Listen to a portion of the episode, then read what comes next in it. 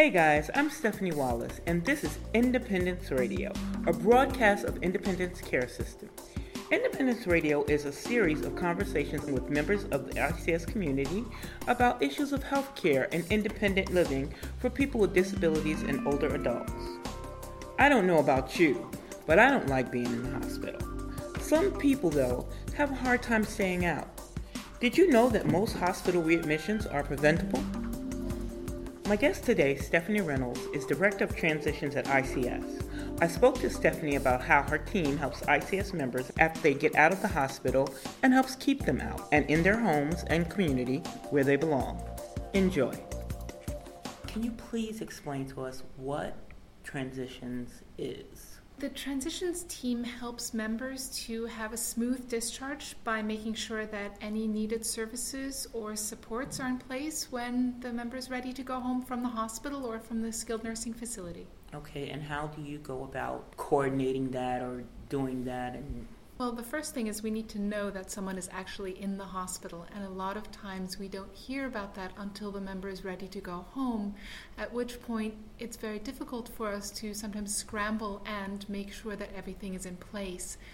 What I would like to emphasize is that any member who ends up in the hospital, please have someone call us, have the aide report to their agency, have a family member call, or have a social worker and the hospital call. Make sure that you also let the hospital and the social worker know that you're an I C S member and that you need your services resumed, and they need to call us and let us know that you're in the hospital. Okay, so at what point should I C S be notified? As soon as the member is admitted, we should be notified, because this is also a really stressful time for the members, and we want to be able to support them during that time and, and be an advocate for them as well. Okay. Once, once you know that they are um, in the hospital, admitted to the hospital, what happens then? Well, we work with the hospital to coordinate the discharge and make sure that whatever services and supports are in place. So we make sure that the home care services are restarted. If there are additional services that are needed, we make sure that we advocate for those services to be put in place. And we also see whether uh, the, we make sure that a member also gets a visit from an I C S nurse after the hospitalization as well. Okay, so they get the visit at home? At home.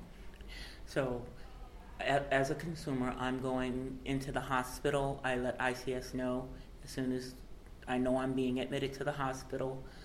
Uh, upon my discharge, there's some coordination going on with I C S and the hospital. Yes. Okay. I get home, and then an I C S nurse comes to visit. Yes. And how long after I get home does the I C S nurse come to visit? Generally, it's no more than a week. Okay.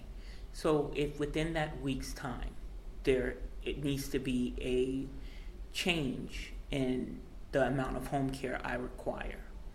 Let's say my uh, my situation becomes more serious. How does that go? Well, that is something hopefully we would be able to identify before the member is ready to be discharged home, so that we can put those services in place before the nurse even comes to the home. We can temporarily increase the home care services for that period of time until the nurse evaluates the member and makes a decision about how long to continue those increased services, whether this is a short period of time of just another week or two of additional services, or whether this is a permanent change. Okay, I see. After the, the nurse visits, and you know, if any adjustments in home care uh, needs to be made. Now, go, like we're, we're in the transition team, and we're trying not to go back into the hospital. Right. How do we educate this consumer as to how to keep themselves out of the hospital? So most hospitalizations, well, rehospitalizations, are possibly avoidable. And there are really three main things that a member would need to do to make sure that they stay out of the hospital. The first is making sure that they see their primary care provider at least once or twice a year, if not more often, and also within seven days of being discharged home from the hospital. They should also take their medications as prescribed and know what signs and symptoms indicate that a chronic medical condition that they have might be getting worse. Okay. Now, as a, as a um, person who's been in the hospital before, I'm going to be honest with you. Once you come out of the hospital, you kind of don't want to see doctors and all. You're like, okay, I'm fine, I'm home, you know. And you don't really want, a lot of people don't follow up with that one week. I am notoriously guilty of not follow. If I feel fine, I don't go. Right. You know, and so please stress how important that is for a patient coming out of the hospital to do that right. follow-up visit. So when you're in the hospital, you're in a very controlled environment. They control the medications that you're taking. They're controlling what you're eating. They're controlling, in a way, how much exercise you're even able to get, how much you're able to move around. When you go home, it's a completely different story. So whatever works in the hospital might not work in the home, because if your blood sugar is high and you're in the hospital and you're getting a very strict diet and you're getting medications to keep your blood sugar under control, when you go home and your diet is not as ideal as it could be, your medications might need to be increased so that your blood sugar stays level. All right, that's that's a very good point. Um, what what are some of the pitfalls, I'll, I'll call them, of, of patients or consumers or whatever that come home? Besides, like, one of the things you just stressed was uh, very important, and things that we don't think about, about that controlled environment versus um, the freedom of home. Right. Um, what are some other pitfalls that patients uh, fall into? Well, something that commonly happens is that members go home and they didn't fully understand what their doctors or what their nurses educated them about in the hospital. And they see asking questions about that almost as a sign of weakness. They shouldn't think that this is a sign of weakness. It's actually better to say, I don't understand, and make sure that you go home with a good grasp of what happened, why you were in the hospital, and how you can prevent it from happening again. You you mentioned, like, people feel a little uncomfortable saying that they don't understand. I think perhaps another problem is sometimes when people talk to you a lot, you, you do understand what they're talking about, but sometimes it goes in one ear and out the other. You, yes. you, have, has that ever happened to you? Absolutely. Where it's like, I know they just said, and, and it's just like, what did what did he say? You know, by the time you get home. And so it's very important that you don't feel, there's no feeling foolish no. when it comes to your medical health. No. There's no feeling foolish, and you shouldn't uh, feel embarrassed in any way right. to, say, clarify Right. something. And you can always ask for a visiting nurse to come out to the home to provide some additional education and training. The other thing that I recommend to the members is have someone come with you to a doctor's appointment, particularly if you have difficult decisions that might need to be made. Because if you hear fifty percent of what the doctor is saying and the other person who's with you understands fifty percent, maybe the two of you understand seventy-five percent.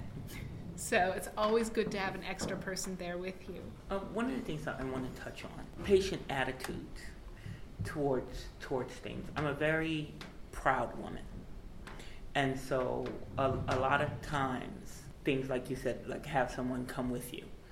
Uh, I'll give you an example. My daughter, if she was to come to a medical appointment with me to hear what the doctor says, she hears, we it's two totally different things. She becomes like a sergeant after she hears what the doctor says. And she wants to all of a sudden, you know, put me on this regimen, and mommy do this, and mommy do that, and mommy do that. And so sometimes you may shy away from other people being involved in in your medical care. But us being a community of people with disabilities trying to maintain our independence, you know, that's sometimes a very slippery slope, you know, to walk, having somebody else in that in that with you. Is there anything that I C S or um, maybe your department has in, in terms of education and educating um, consumers about their attitudes towards, you know, towards healthcare? Uh, you know, the things that we've been that we've been talking about, making sure you understand your doctor and things like that, because I think that's where a lot of things go awry. our attitudes a lot of times, you know, prevent us from taking your advice. You also, when when you ask someone to come with you to the doctor's office, you also want to make sure that you know who's coming with you. So maybe your daughter might not necessarily right, right, be the right. best person to come with you. Maybe there's a neighbor or a friend that mm-hmm. could come with you instead. The other possibility is, if you don't want to bring someone with you, maybe have your daughter help you write out a set of questions mm-hmm. that you would want th- to have the doctor answer, so that you have something with you that you can look on and make sure that you touch upon all of those points, because generally as soon as you're in the doctor's office and you see the white coat, all of your questions go straight out the window, just like everything the doctor says goes in one ear yes. and most of it goes out the other one. Yeah, you, you you feel, I think you get a little intimidated when you when you when you're sitting in front of a doctor. You you, you get a little intimidated. Uh, you you kind of feel like judged. You know, even if the doctor isn't judging you, you feel judged. You know, because the doc, you, you, you're kind of assuming, you know, like, you should be doing the right thing. This doctor knows you should be doing the right thing, and why aren't you doing the right thing? How did you get into this situation? You know, so I think that, and that goes into patients' attitudes.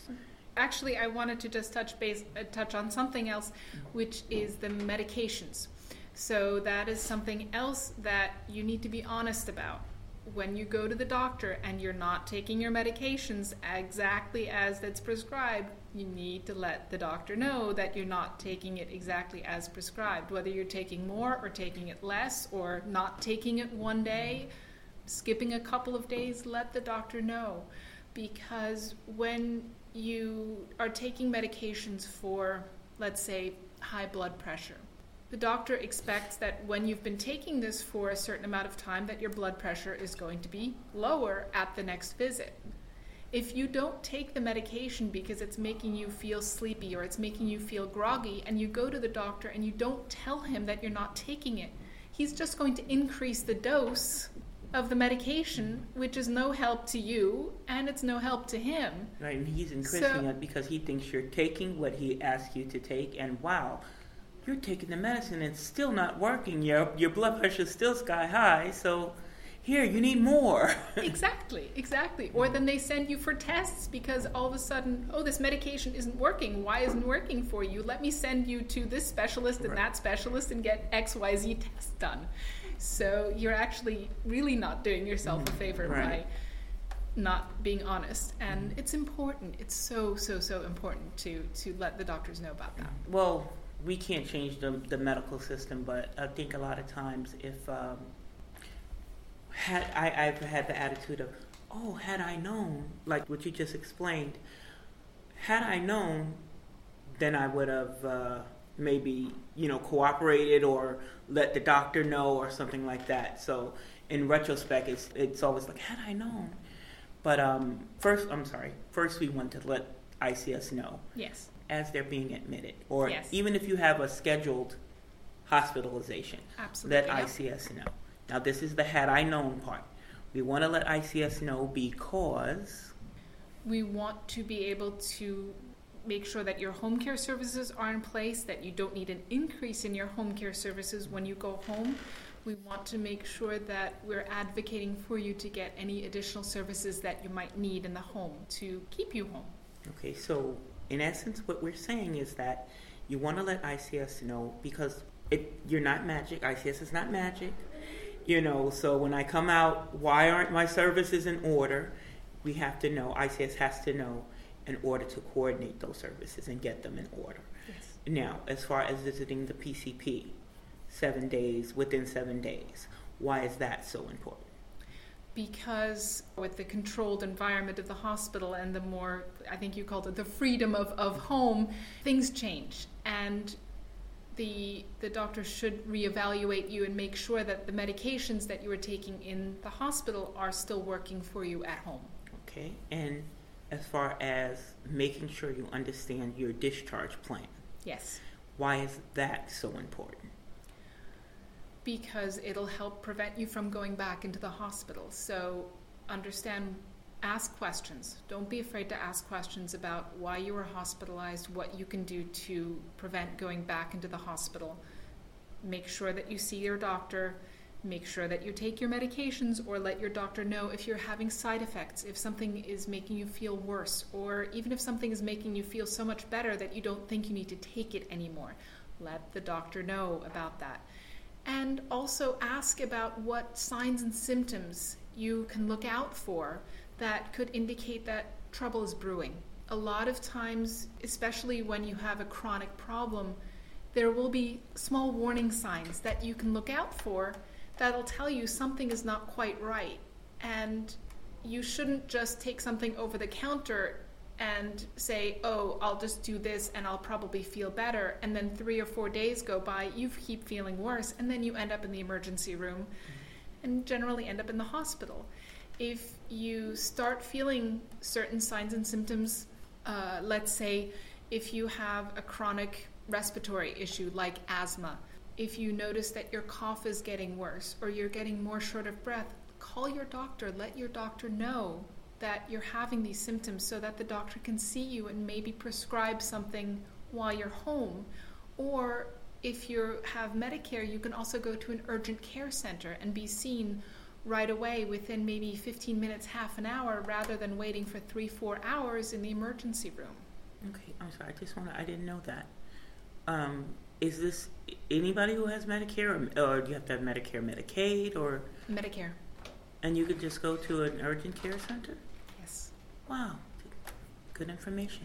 Yes. Um, it's it's much more comfortable sitting in the waiting room for fifteen minutes than sitting for four hours or six hours on a cold, hard gurney. Wow. I didn't know that. Okay.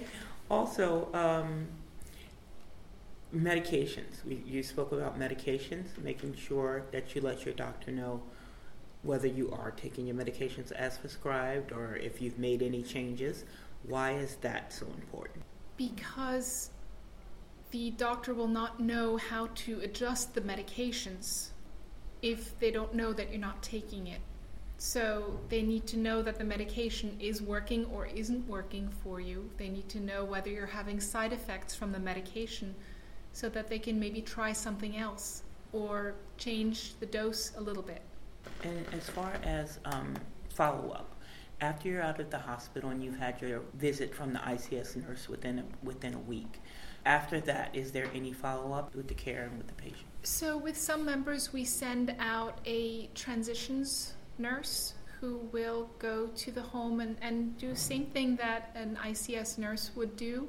But the transitions nurse would then also do a couple of follow-up phone calls afterwards. And these are really for the members that are at highest risk of, of going back into the hospital. The other service that we have is we have senior aides. Senior aides are specially trained home care workers who have received additional training in signs and symptoms of chronic illnesses, so that they can educate both the member as well as the home care worker about what signs and symptoms to observe and report if they notice something. Let's say somebody is developing a urinary tract infection or asthma, like I spoke about earlier. There are certain warning signs, and helping the home care worker as well as the member learn to identify those problems as early as possible, again, so that they can be seen by their doctor or by an urgent care center rather than going into the emergency room. So um, wrapping up, if you had a final message for consumers uh, concerning uh, staying out of the hospital or be- being readmitted into the hospital, what would your message to consumers be? Well, the first I want to reemphasize, let us know if you go into the hospital. The second is be curious. Ask questions. Ask your doctor about the medications. Ask about the conditions that you have. Ask about the signs and symptoms. Don't be afraid to ask. Okay. So um, what, what I'm getting from this, and I'm going to, um, as a consumer, it is your responsibility. As a patient consumer, it's your responsibility, your health care. So make sure you take it into your own hands and uh, advocate for yourself, take responsibility, ask the questions that you need to ask. Your doctor is not your parent. You won't get in trouble, you know, and uh, take care. Thanks, Stephanie. Thank you. That was Stephanie Reynolds, Director of Transitions at I C S. Remember, If you are an I C S member who is on Medicare, you don't have to go to an emergency room for non-life-threatening urgent care. You can go to your primary doctor or an urgent care facility like CityMD, where the wait is much shorter, much more pleasant, and you may not end up in the hospital. But if you do wind up in the hospital, remember to call I C S to let them know. The number is eight seven seven I C S two five two five, and Stephanie's team will help make your transition back home as smooth as possible.